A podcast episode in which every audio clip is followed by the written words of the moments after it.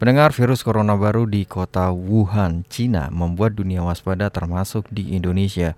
Sebelumnya kasus virus ini sudah masuk di beberapa negara seperti Thailand, Hong Kong, Korea Selatan, dan Jepang.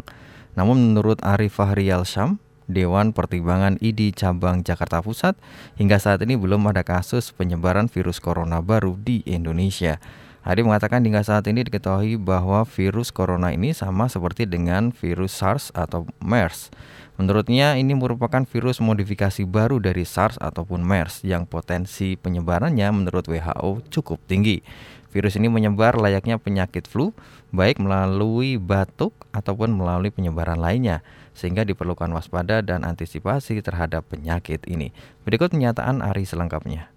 Uh, virus ini adalah sama seperti virus kita bilang Menko, uh, SARS ya, kemudian yang juga ada sebelumnya di Hong Kong yang menyebabkan kematian cukup banyak. Tapi virus yang sekarang ini yang ditemukan di Wuhan ini adalah uh, dibilang kayak seperti uh, apa namanya modifikasi atau uh, perubahan ya virus baru gitu ya. Nah, cuman memang yang kita mesti antisipasi bahwa ini memang uh, dia bisa berpindah dari satu orang kepada orang lain. Pemerintah harus melakukan screening untuk orang yang masuk ke Indonesia.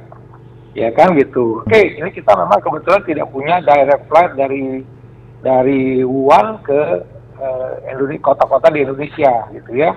Jadi bisa saja ini mungkin kasus ini datang dari kota di China yang lain gitu misalnya atau kayak Guangzhou itu kan ada yang langsung